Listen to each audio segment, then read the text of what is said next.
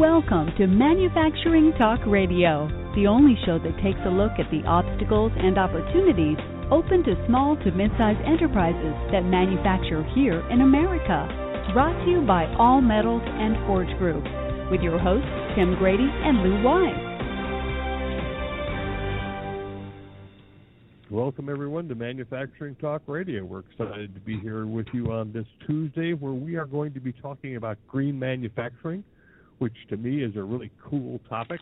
Uh, when I was in college, I was in the School of Agriculture, so I was uh, always looking at these kinds of subjects and you know how the uh, earth can be more sustainable if we if we do our manufacturing right. So we have three guests on today that we're going to be talking about that subject. Very knowledgeable people who are hands-on with green manufacturing. Before we go to them, I'd like to go to my co-host Lou Weiss. Lou, how are you today? I'm doing great. Uh, and I, would also like to ask, what else was there to do in Wisconsin when you were in those years, other than watch the green? yeah, well, you could watch either watch the uh, grass grow or the cars rust. Okay, and uh, on that note, uh, I'll yeah, give what do you a got little. What do you got in news? well, uh, let's talk about last week's show. Uh, a little bit of a postscript. We did have uh, uh, the MAPI Foundation on with Daniel Meckstroth, who is vice president and chief economist of the foundation and uh, a very intelligent uh, gentleman who puts together a report called the U.S. Industrial Outlook Report. It comes out every quarter. And uh, actually, we plan on having uh, either Mr. Meckstroth or uh, Cliff Waldman, who is the senior economist and council director for MAPI Foundation. So they're going to be a regular every uh, every quarter and uh, we look forward to having them uh, giving us the forecasts of uh, U.S. financial uh, situations. Um, news. Well, we had a very timely event that happened yesterday, and uh, Tim and I have been talking about Ex-Im Bank and the fact that it was not reauthorized, uh, the chartership wasn't reauthorized. And yesterday, lo and behold, we got a vote out of the Senate, and they voted in favor, and the vote was 64 25, uh, 29, sorry, to reauthorize. Here's the problem the House. The House is not really in favor of it. Tom Cruise and others like him uh, are going to object, and they're going to do everything they can to make sure that the bill, when it arrives there, is DOA. So we'll see how that uh, plays out, but it plays a very big role here in the United States in our economy, especially for the small to medium sized companies who are using Ex-Im funding to be able to do business on a playing level playing field uh, in foreign countries. So we'll just have to wait and see how they play out or what kind of bad deal they might be able to put together to get it passed. Uh, Tim, back to you. Thanks, Lou. Uh, I am uh, going to introduce uh, three very distinguished people who have agreed to join our show today. We're very glad to have them on, talk about green manufacturing. I'm going to start with Danny Mishak, who is managing director and co-owner of Selfco. Danny's been on the show before, talking about another company, Visitech. Danny, how are you today? I'm doing great. It's uh, very nice to be back on, both to you, Tim and Lou. And it's uh, pronounced Self Eco. Self Eco, and I think the website is selfeco.com. Is that right, Danny? Correct. Thank you. You bet. And we also have with us Kate Bachman, who's editor at the Sustainable Manufacturing Network. Kate, how are you today? I'm doing very well. Thank you so much, and thank you for having me on your show, Lou and Tim. No problem. We're excited to have you. And our third guest is David Podmarsky, who's Chief Sustainability Officer of Earth Color, one of the largest commercial printers in the U.S. How are you doing, David? Great, Lou. Tim, glad to be here. Great, great. Let me go to you first, Danny. Um, you know, green manufacturing is something you've been involved with uh, for quite a while. You're hands on, you actually produce products that are environmentally friendly. What, for our listeners, is, can you give a definition of green manufacturing? Yeah, that's uh, that's a very tough one to define. So the way we look at it at Self Eco and the other company, the manufacturing company of Vista Tech, is we look at defining that as making either green products or using green technology that's ener- either energy efficient or mainstream or being preventative for maintenance and strategic or even having green facilities or campuses. I think we take all that into consideration about your final footprint being a little more green. So you can make a green product using very non-green methods, and that might not, it may not be the best method uh, for end product. So it's kind of a blend of both green products, green technology, and a green facility. Oh, okay. Uh, Kate, as uh, editor of uh, the Sustainable Manufacturer Network, first, what is the Sustainable Manufacturer Network? Oh, thank you for asking me. We are a media group and professional organization of sustainable manufacturers. Uh, we our mission is to help manufacturers put sustainability to work in their plants and operations. So we're we're really uh, in an assist mode, and we offer um, uh, monthly e-zine, periodic regular workshops, such as our Zero Waste to Landfill workshop in September at Bridgestone. And um, we have, our, of course, a website with a wealth of information for manufacturers that are looking to be sustainable or more sustainable. Okay. Uh, David is Chief Sustainability Officer of EarthCo. Uh, give us kind of a feel for EarthCo because you, I'm sorry, Earth Color you folks have received a lot of awards for what you're doing as one of the largest commercial printers in the U.S. Give us kind of a quick uh, elevator pitch on Earth Color and what uh, how you folks fall into that green manufacturing arena. Yeah, yeah, sure. Earth Color's in the graphic communications business, so we are the back end. Uh, everything after, you know, we'll take it from the agency or the corporate communications group and do all the manufacturing fulfillment of ad campaigns, uh, packaging, corporate communications. Um, do a lot of printing, a lot of electronic media, and obviously, you know, we consume a lot of paper and hence trees for a living. Uh, so you might think, uh, you know, being a sustainable printer is an oxymoron, but once you look at uh, kind of flipping this conversation on its head to uh, being a force for good in the world and building sustainable supply chains all the way back to managing sustainable forests, uh, you can see there's a very different view of looking at the world and, and, and industry and manufacturing in general. Certainly, I was looking at uh, uh, forest sustainability when I was in college back in the 1970s. Uh, it was a hot topic back then. Uh, a lot of the companies have achieved it very successfully.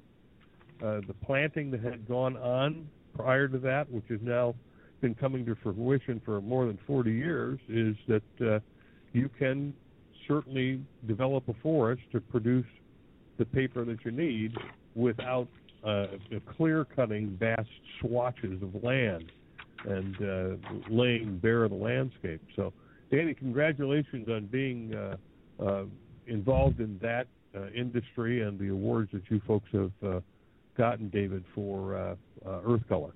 Oh, yeah, thank you. And it's and it's really unnecessary to damage the planet. You know, we can harvest uh, forests as a you, you know it's a renewable resource, so we can harvest forests as a renewable resource, just like we can a wheat crop, and set aside areas for you know high conservation value for preservation and con, uh, conservation first, and and still harvest for human needs. You know, there's a billion and a half people that still earn their living from the forests uh, so it's a matter of really just managing our resources in an effective manner.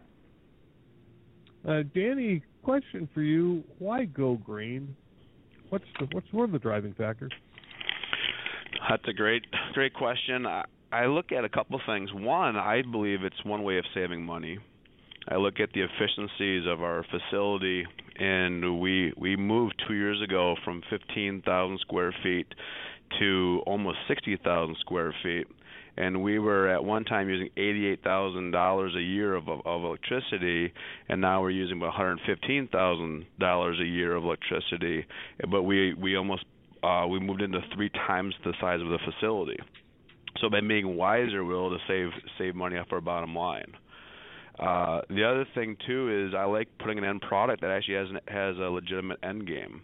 Uh, I like being uh, one of the, the leaders in, in being responsible for type of products that, that we are designing and manufacturing. Yeah, I certainly agree with you there because it is it is exciting to have uh, uh, hands-on to a product that you can be proud that's uh, very green. Give us an idea of what kind of products we're talking about, uh, Danny. Sure. We came out with two different product lines. One is our uh, food service and caterware line, and that is actually uh, uh, compostable products for food service. So really, nobody's ever catered to the caterers, and there's so many events, cocktail parties, graduation, birthday parties, wedding showers, that uh, collect food in these bowls, plates, dishes, and then ends up in the landfill and so we designed a, a product really for these events, uh, these high-end weddings, birthday parties, wedding showers that will also collect the food, and they will uh, they can be put in as organic food waste. They are BPI certified, and they can uh, go on with the food and, and go to an industrial compost site to uh, be turned into compost. Our other product line is home and garden line, which we actually developed um, pots and feeding sleeves for planting uh, for actually planting plants, tomato plants, pepper plants, flowers, and we've developed uh, one of the first ever plantable pots that actually feeds the root source.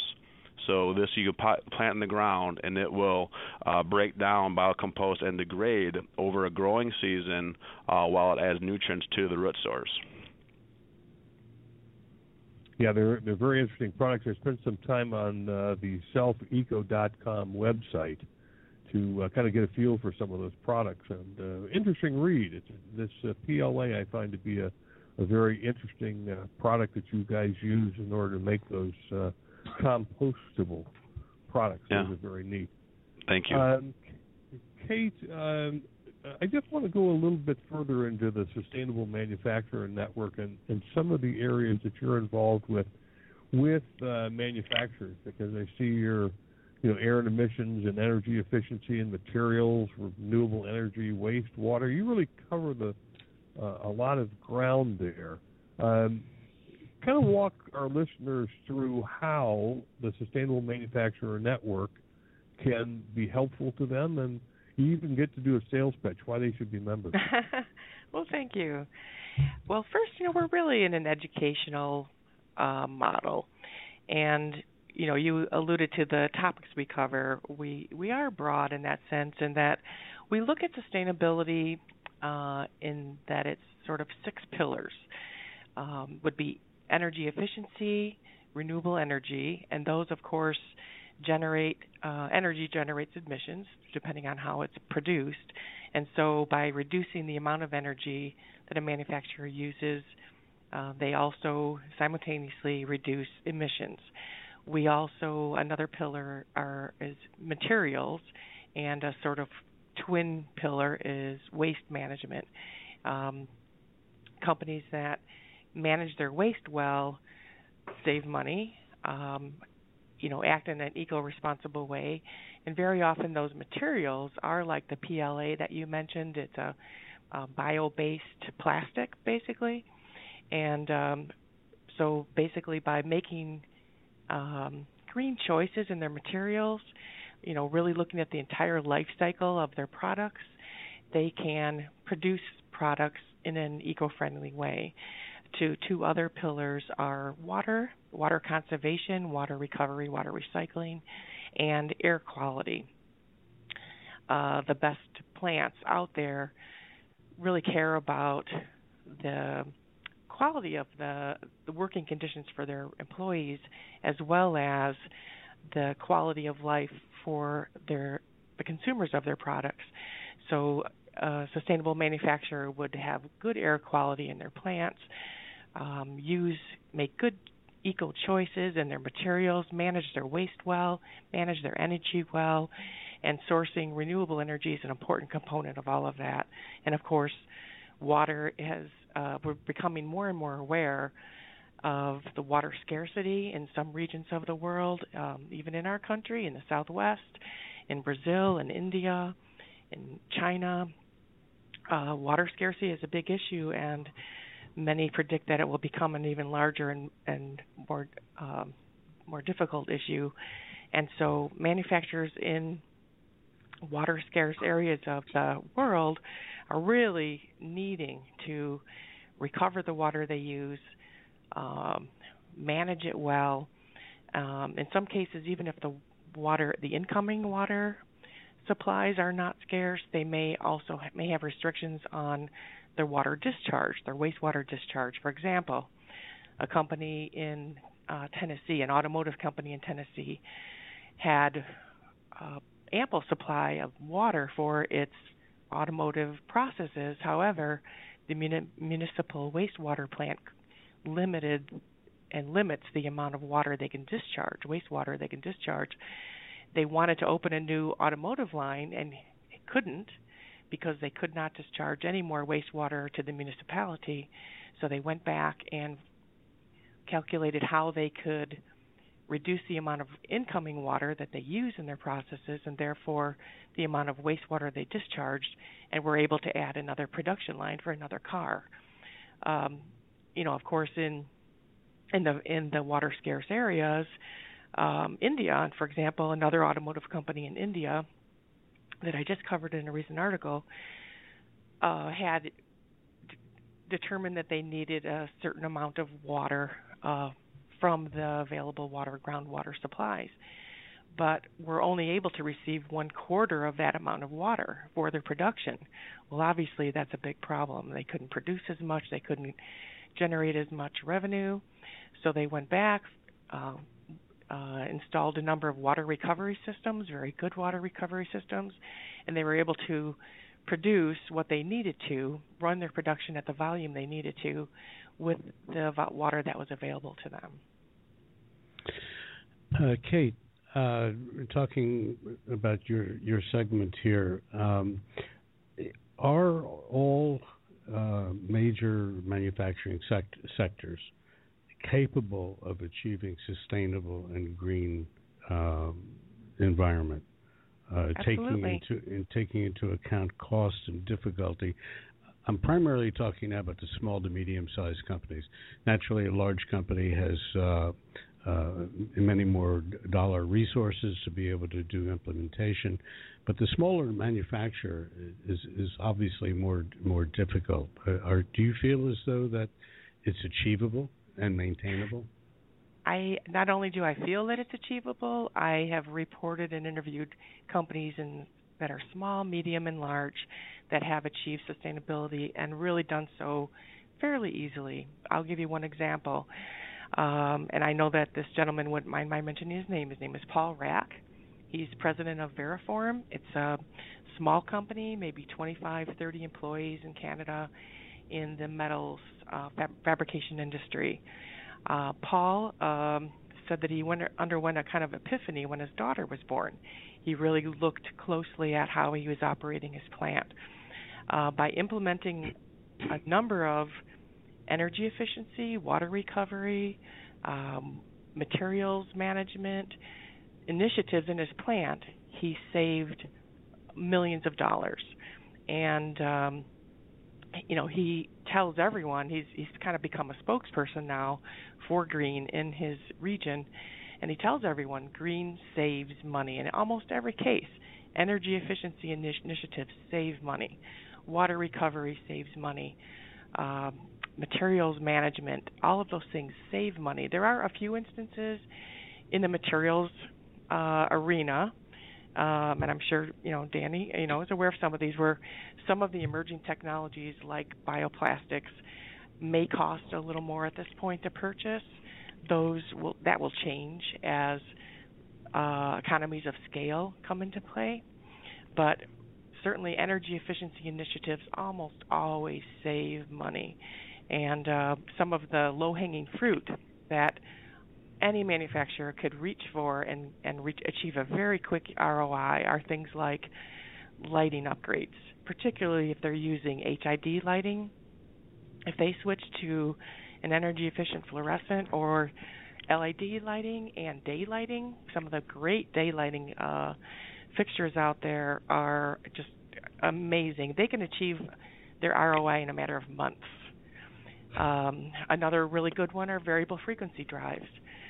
Um, I, almost all equipment uses, you know, drives and pumps and valves. You know, a lot of that equipment, particularly variable frequency drives, can can net savings almost immediately. So so, Kate, so you, Kate, this is Danny. You you mentioned Hi, this some instant hi, you mentioned some instant savings. We had an audit done just on our uh, compressed air, and yeah, that's another they went great through, one. They went through and found uh, found leaks, and it's something right. that basically just on fittings. There's so many fittings on all the compressed air throughout an entire manufacturing facility. So they found the, they found it would cost about three thousand dollars to to repair all the leaks, but we'd save sixty five hundred dollars in a year and knowing that example. you literally that you literally have sixty five hundred dollars that you're paying out to have air leaking out of your, your compressed air is disheartening. So that to me, that's return on investment in a half a year. But now you save every year, you save sixty five hundred dollars. So to me, some of those are such low hanging fruit. You're, you're so pleased when those are brought to you because it's immediately it's immediate savings, but also it's kind of a, a peace of mind knowing that the equipment's running how it should be running. Absolutely. Well, so I, I have a question. Uh, I'm a manufacturer. I'm in the Midwest, in the heart of the Rust Belt. My plant's been running for 30, 40 years. My father handed it down to me. All of this is not true. Uh, just to state of the story. Um, and uh, I don't know how to do that. All I know how to do is make the widgets that I've been making for a lot of years boring as it is, it generates an income for me and you know 30 or 40 employees. How do I get involved? Who do I call? I don't know anything about it. Are there well, consultants? uh, are there agencies? Uh, how, yes, how do I go are. about it? There a are lot a of our listeners of are in that place. Sure. Uh, there are a lot of great consultant companies, and uh, what they'll do is go into your plant. One of the first things they'll do is go into your plant and conduct an audit. They call it an audit.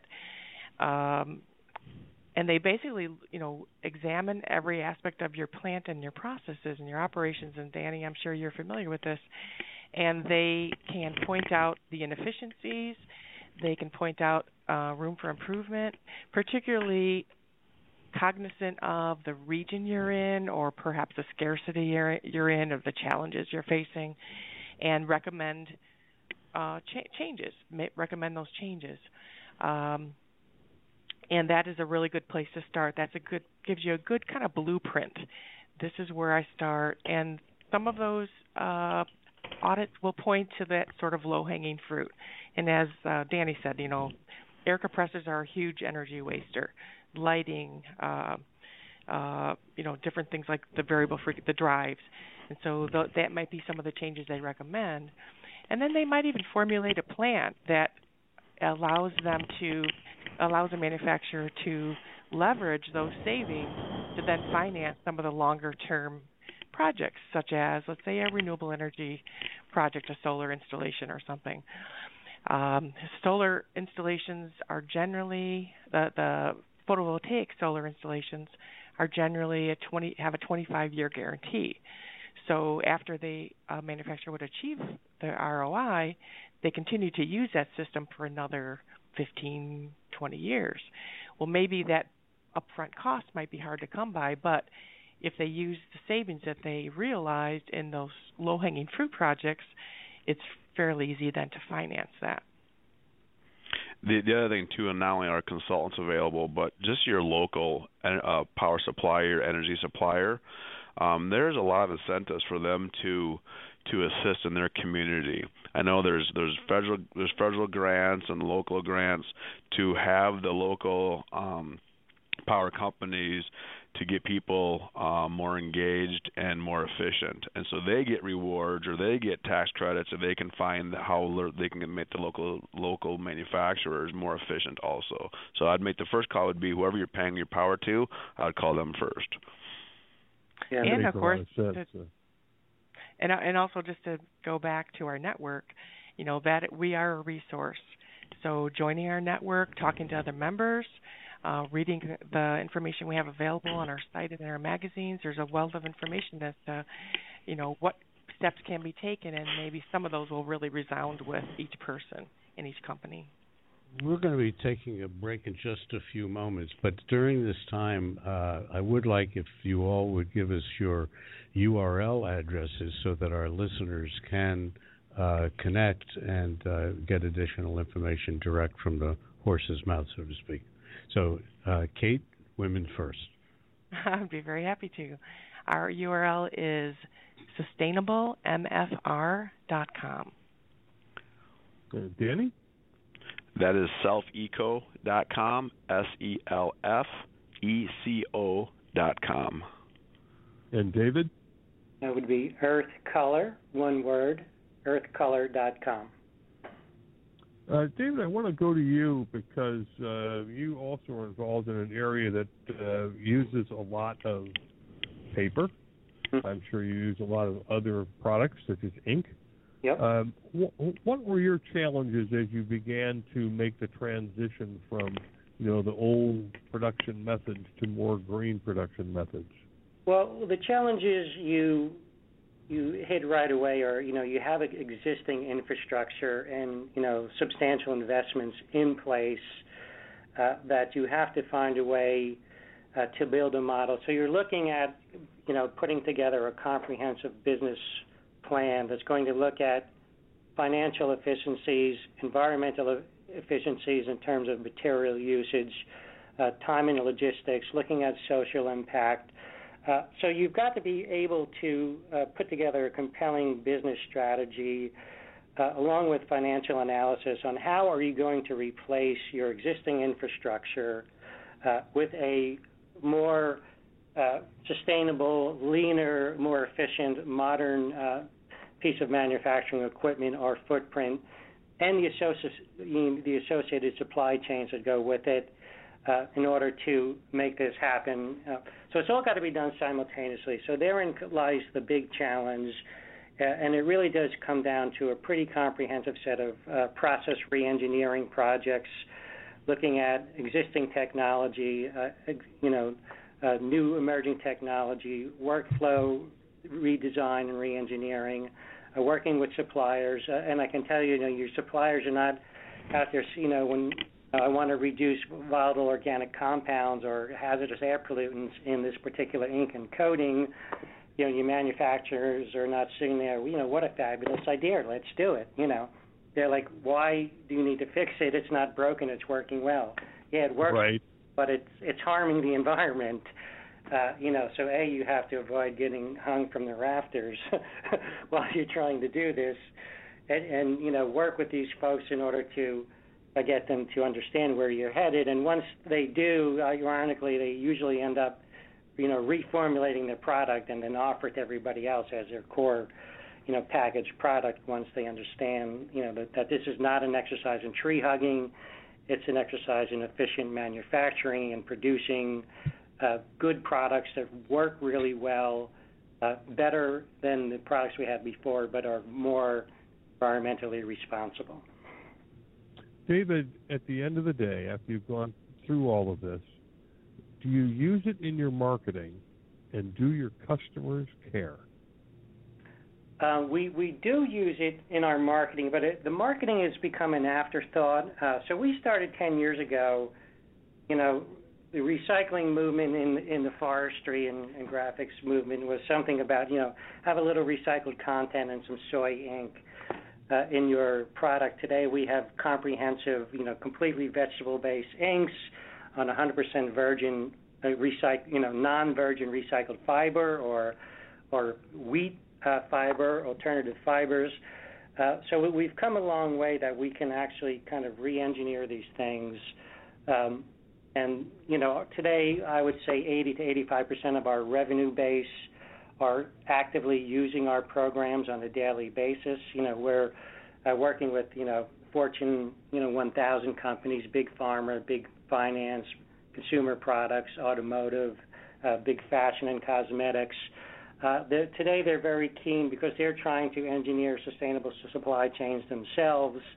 The marketing actually came out of the fact that, hey, you know, we've done all the engineering, or we continue to engineer our environmental and social metrics. We report publicly on, you know, carbon emissions, water consumption, uh, you know, pulp usage. Um, so we continue to engineer, re-engineer this, and as we kind of developed this and found that there was incredibly keen interest from our uh, client base, we, we suddenly realized, hey, there's a lot of actual value in terms of, you know, the positioning of our brand. Uh, today, sustainable branding is actually an enormous movement within the consumable brand industry. There's a huge conference out on the West Coast this year, and, and where brands are actually looking at, you know, building integrity into their value streams in terms of product, in terms of who they are as a corporation, what they value, uh, what they promote. So there's the tactical side of what is the environmental impact of all these products, and for us, it's their marketing materials. On the other side of the coin, it's what are we actually saying in terms of our communications, in terms of our values, in terms of call to actions for our end users and our cons- constituents. So, uh, you know, once you the, important caveat is you, that you actually make it real uh, and, and do all the engineering and program development, and then let the marketing value kind of, you know, just kind of flow out, if you will, instead of you know tooting your horn.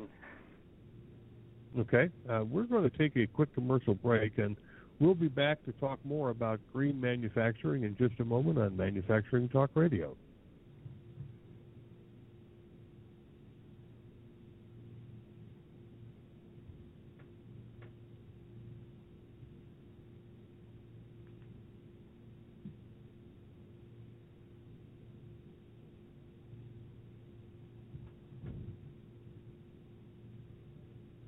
American Crane and Equipment Corporation in Douglasville, Pennsylvania is a leader in specialized Manufacture All Metals and Forge Group is an ISO 9001 AS and EN 9100 manufacturer of open die forgings and seamless rolled rings in alloy, carbon, stainless and tool steels, aluminum, copper, titanium, and nickel alloys. Visit us at steelforge.com or call 800 600 9290. American Crane and Equipment Corporation in Douglasville, Pennsylvania is a leader in specialized cranes, hoists, and material handling equipment for industries including aerospace, nuclear, oil and gas, transit, construction, and waste handling. Call 877 877 6778 or visit AmericanCrane.com. That's AmericanCrane.com or 877 877 6778. How do you keep your business humming? Where do you go when you're looking for quality suppliers of new equipment, components, MRO supplies, repair services, or even raw materials? 30 years ago, you would have turned to the Thomas Register. Today, those big green books are better than ever at thomasnet.com industry's leading platform for product sourcing and supplier discovery. You can easily find that local machine shop, national distributor, OEM, or any supplier having the right quality certification. Fast and free. You can even get to specific products, components, or downloadable 3D CAD drawings simply by entering specifications or part numbers. There's a reason ThomasNet.com has become the go to supplier discovery tool for procurement professionals and engineers. There's simply no other resource like it. And it's all free.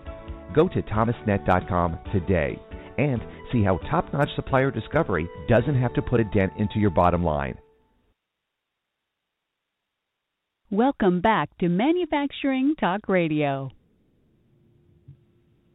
Everyone to Manufacturing Talk Radio. We are here with uh, Danny Mishak, who's managing director and co-owner of Self Eco. Kate Bachman, who's editor at the Sustainable Manufacturer Network, David Podmierski, who's Chief Sustainability Officer of Earth Color, and my co-host Lou Weiss, who's President of All Metals and Forge Group. And Lou, I'd like to get a couple of comments from you on uh, on green manufacturing and what we're talking about today. I don't get paid high enough for a few comments. Uh, uh, we've talked a, a lot about uh, about the green manufacturing and the sustainability and uh, uh, the ROI and so on. Um, and, and, we did touch on the cost of getting involved. And again, a lot of our listeners are the small and medium sized companies. And uh, most of which I believe that we were talking about where it's being either self-funded or self-funded through uh, return on investment. That takes some time for you to see that kind of return. Uh, my question is, uh, does the government, U.S. government, uh, contribute at all to help support uh, the green movement, sustainability, and so on? Are there programs out there? Um, I'm sure the SBA is involved to some degree, but are there any other uh, uh, programs that you know of, either government or even uh, private uh, banking money that may be dedicated to this? And David, that's an open question.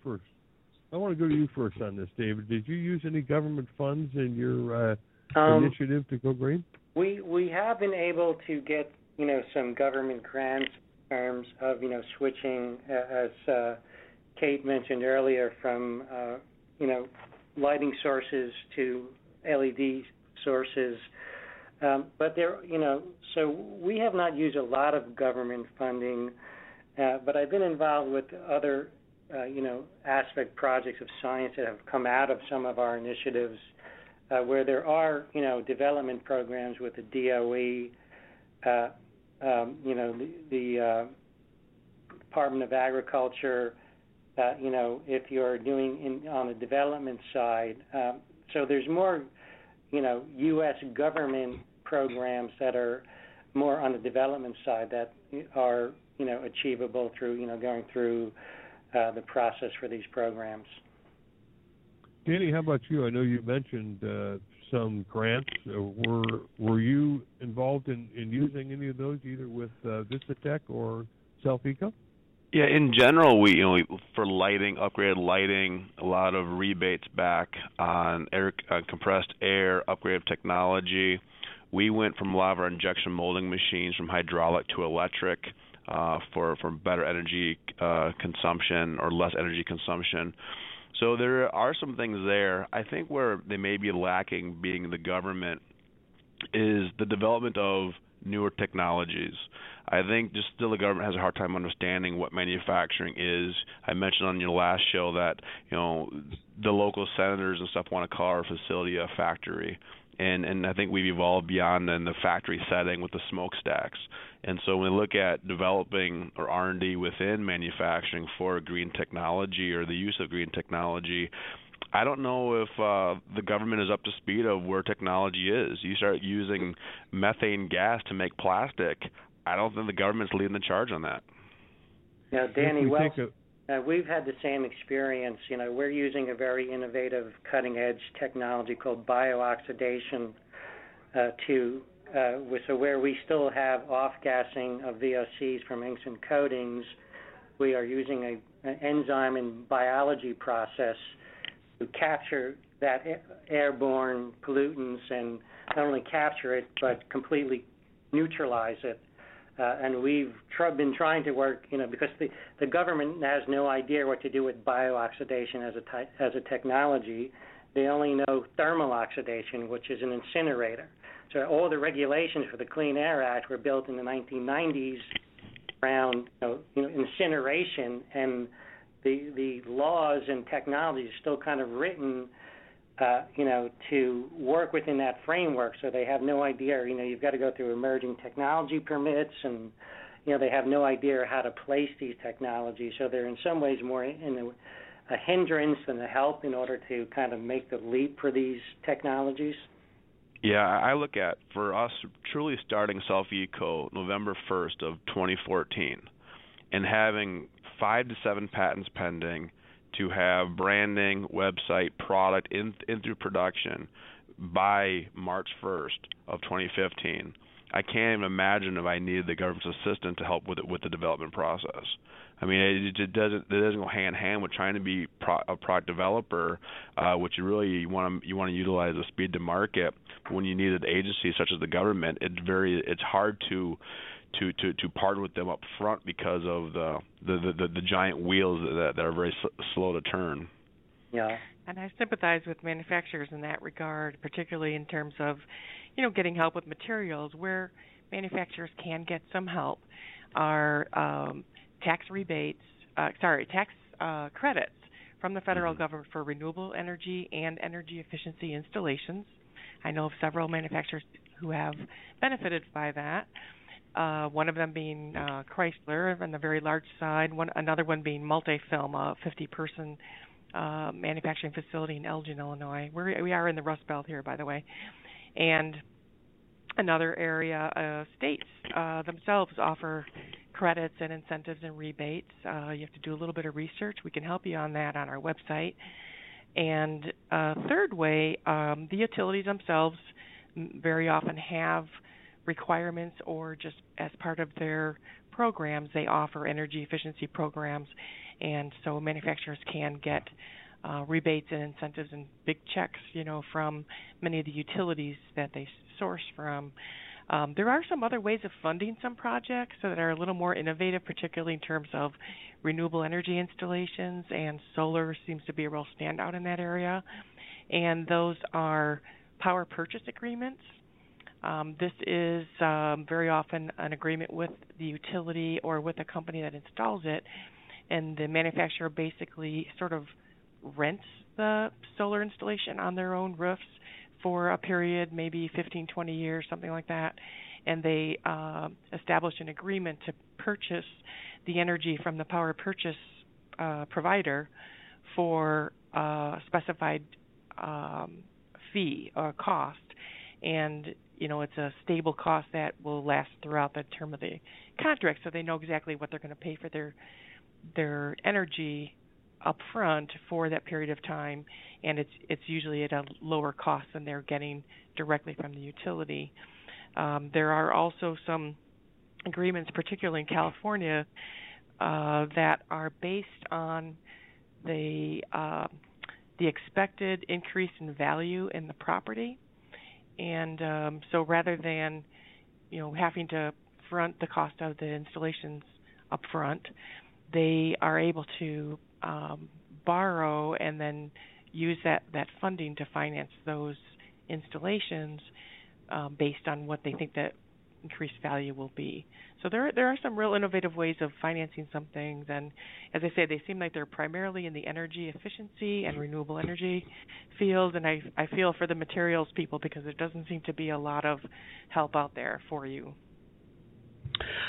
Uh, to continue the the point about the power utility companies, uh, why are the power utility companies actually helping uh, re- to reduce costs to their clients? Wouldn't that affect their bottom line, or are they it getting, or would they be getting more quote unquote kickbacks from the government for doing this? It does seem counterintuitive, doesn't it? It seems you know, so. And normally, Especially in, with the you want company. your right.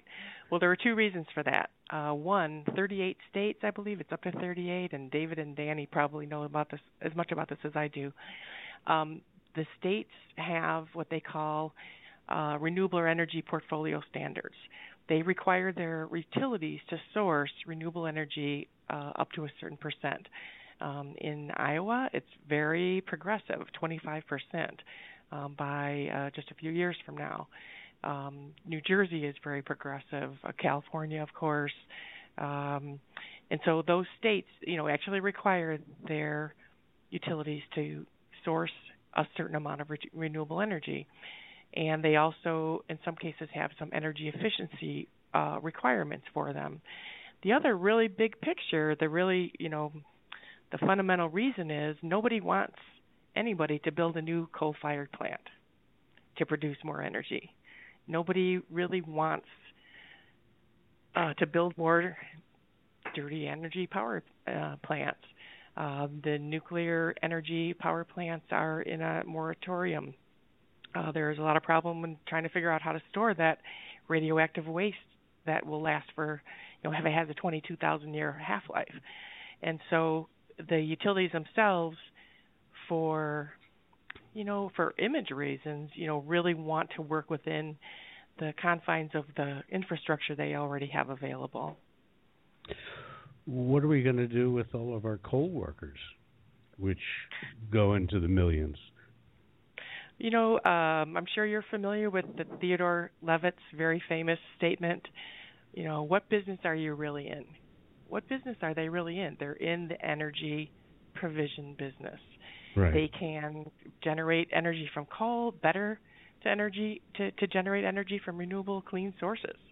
You know, does a coal worker what does a coal worker really want to work in coal uh, when they can if they can work in a wind industry or uh, solar industry or hydropower or you know any of the other renewable biofuel you know is a, a great resource.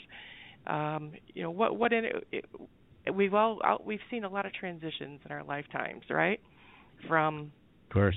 certain types of technologies to other technologies that produce the same results but in a bet in a better way and that's really what we're talking about here yeah, there. Look, there. If we can really use this as a leverage point, uh, you know, to for the manufacturing renaissance in this country, you know, if we can engineer around lean and green, there's no reason we need to be sourcing this stuff all over the world, and you know, with all these external externalities and pollutants, and you know, there's no reason we can't have a viable, clean, lean, green manufacturing uh, base here in the United States. We're actually working with some nonprofits in Appalachia uh, where uh, if you're a, uh, a landowner, you own 200 acres in, in Kentucky, let's say, uh, the mining concerns want to buy your land and you know plow the forest aside because they don't even care about it and strip mine it for the coal.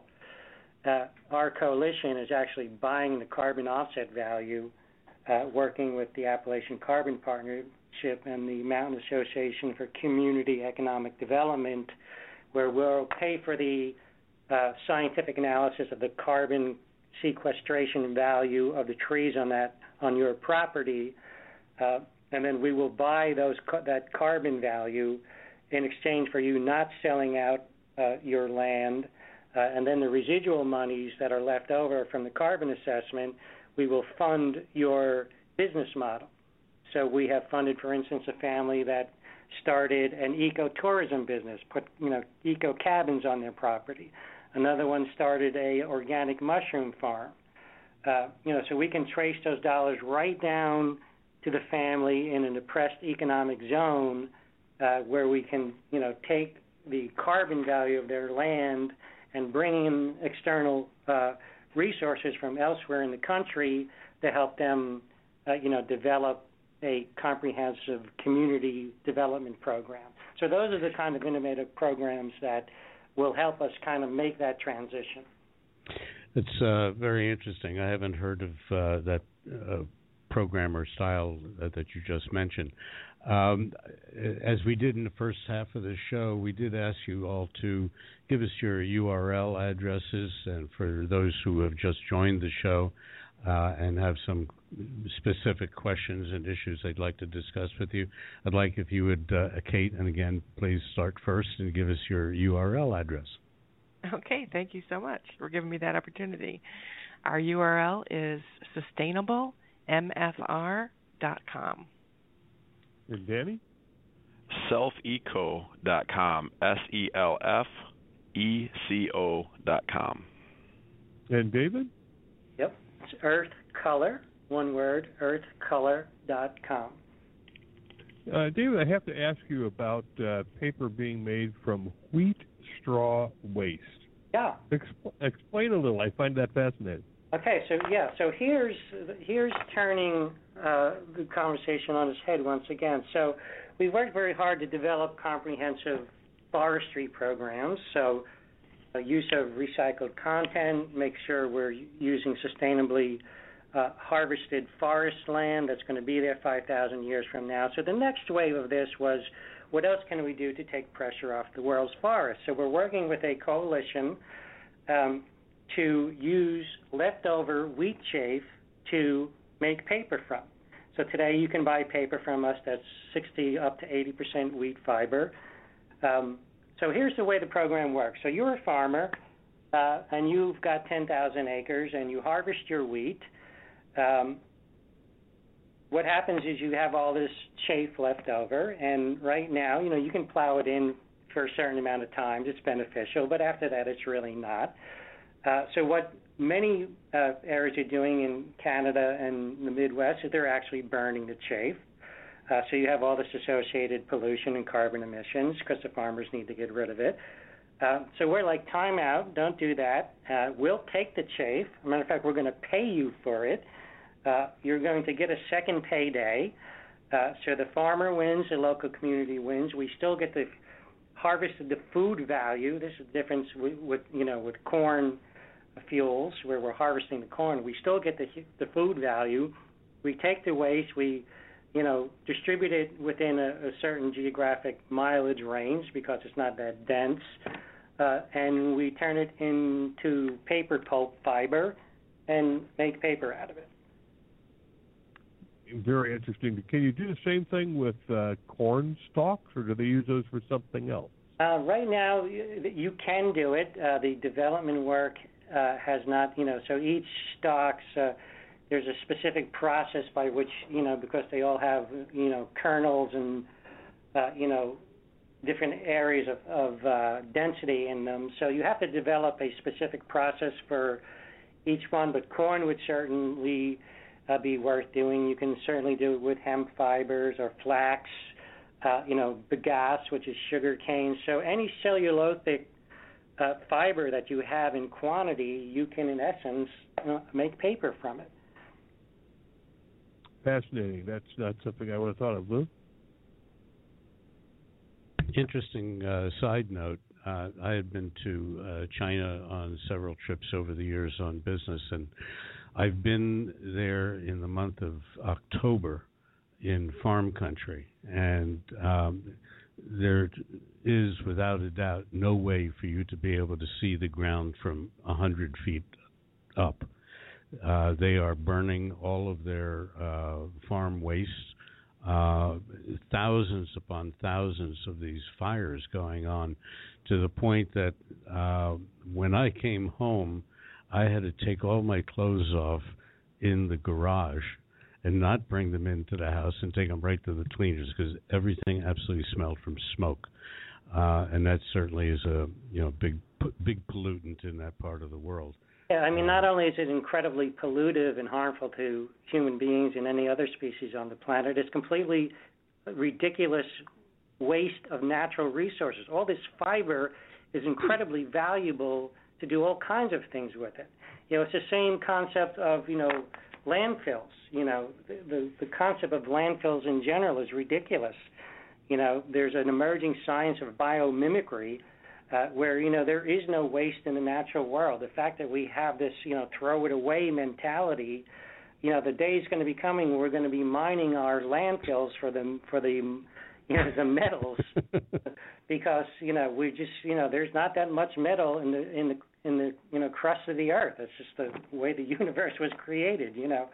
Uh, but it's it's really just kind of nonsense and really just poor engineering in the terms of the way we have traditionally done things, and we're starting to really turn these conversations on their their heads. You know, we've reached the you know biological limits of the planets, and we're you know killing ourselves and causing mass extinctions, and it really can't continue to uh, go that way. And the great news is it doesn't have to. It's really just a matter of human will. This is not a issue of technology. It's a matter of building the will and the infrastructure uh, just to change the way we do it. You know, and that's those are really great points. And what what really resonates with me is that uh, you know I think there's a sort of misperception out there that green manufacturing is you know this everyone talks about tree hugging and you know uh, a certain affinity for a certain animal and things like that. It's really about maintaining the earth for human habitation. It's about you know the earth is going to keep spinning if we don't live here or not. Uh, the earth's going to be fine. It's really not about saving the planet. It's about saving the planet for human habitation, making continuing uh, to to to prepare to to keep the earth in a condition that our our children, our grandchildren, our future descendants can continue to live here and and live um, the lifestyle that we have come accustomed to.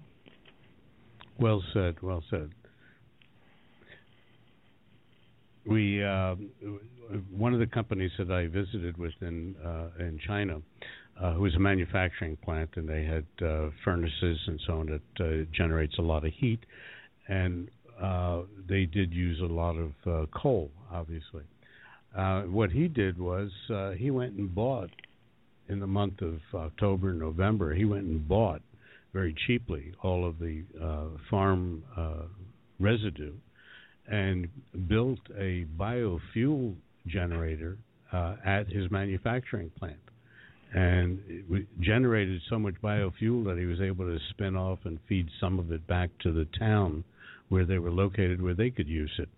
So there are some people out there who are recognizing the uh, the capitalistic uh, purposes of having uh, uh, uses for uh, waste and what to do with them and so on, where all can benefit.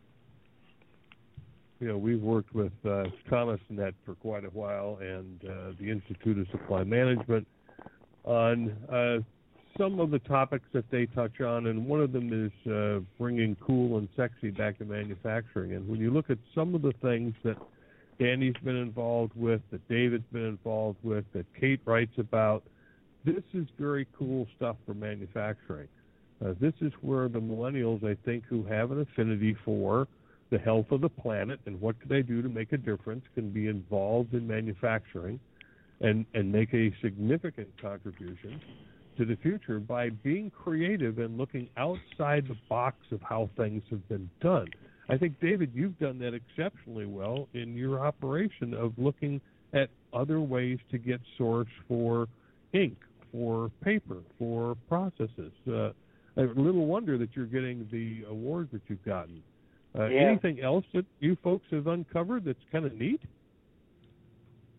Yeah, well, look, we've we've uh, have all kinds of offshoots going. Some some of the basic science that we've done here with biooxidation, you know, with consuming pollutants, uh, airborne pollutants, you know, it's it's viable anywhere in hospitals to kill pathogens, anywhere there's off gassing. You know, most indoor uh, environments are polluted. You know, we've actually pioneered uh, carbon capture technology. You know, this is all in the uh, confines of a mid-tier industrials printing plant.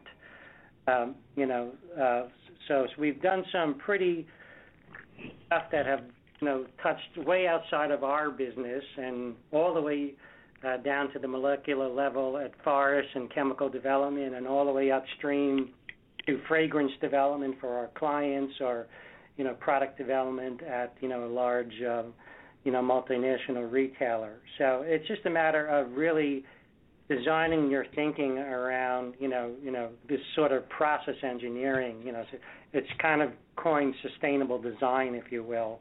Uh, so looking at every aspect from the viewpoint of sustainable design and engineering uh, and then it's just a matter of what exactly do you do. 90% of it is the same. It's just the, the final 10% that you have to kind of customize to exactly what do you make? Do you do you, you know make tires? Do you make pens? Do you provide a service? Uh, you know, so it, a lot of it lies in really just education uh, and getting people to understand how viable and valuable this is as a comprehensive business tool. Uh, and, you know, you can do it proactively or you're going to do it reactively because you're not going to stay in business once your competitors get this and understand it and implement it they're going to leave you behind. So it's pay me now or pay me later, you know, from my perspective of the world, because I think the train has left the station because there's enough enough people now that really understand how do we move this country forward in terms of you know the renaissance of manufacturing. Right, David. I want to thank David Pomarski, uh, Chief Sustainability Officer of Earth Color. Uh, Danny Mishak, Managing Director and co-owner of Self Eco, and Kate Bachman, Editor of Sustainable Manufacturer Network. And Lou, comments about next week's show? Next week we have Brad Holcomb with ISM, the Institute of Supply Management, and our regular professor uh, uh, uh, uh Sanford of the University of uh, Arizona, who's our senior correspondent on international international topics. So we're looking forward to having her there, and uh, we'll see you next week. Uh, Lou, great to talk to you then, and thank you everyone for listening to Manufacturing Talk Radio, the voice of manufacturing globally.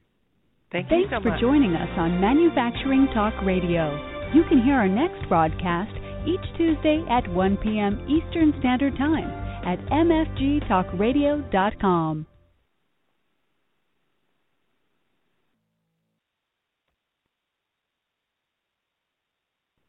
This podcast is a part of the C Suite Radio Network. For more top business podcasts, visit c-suiteradio.com.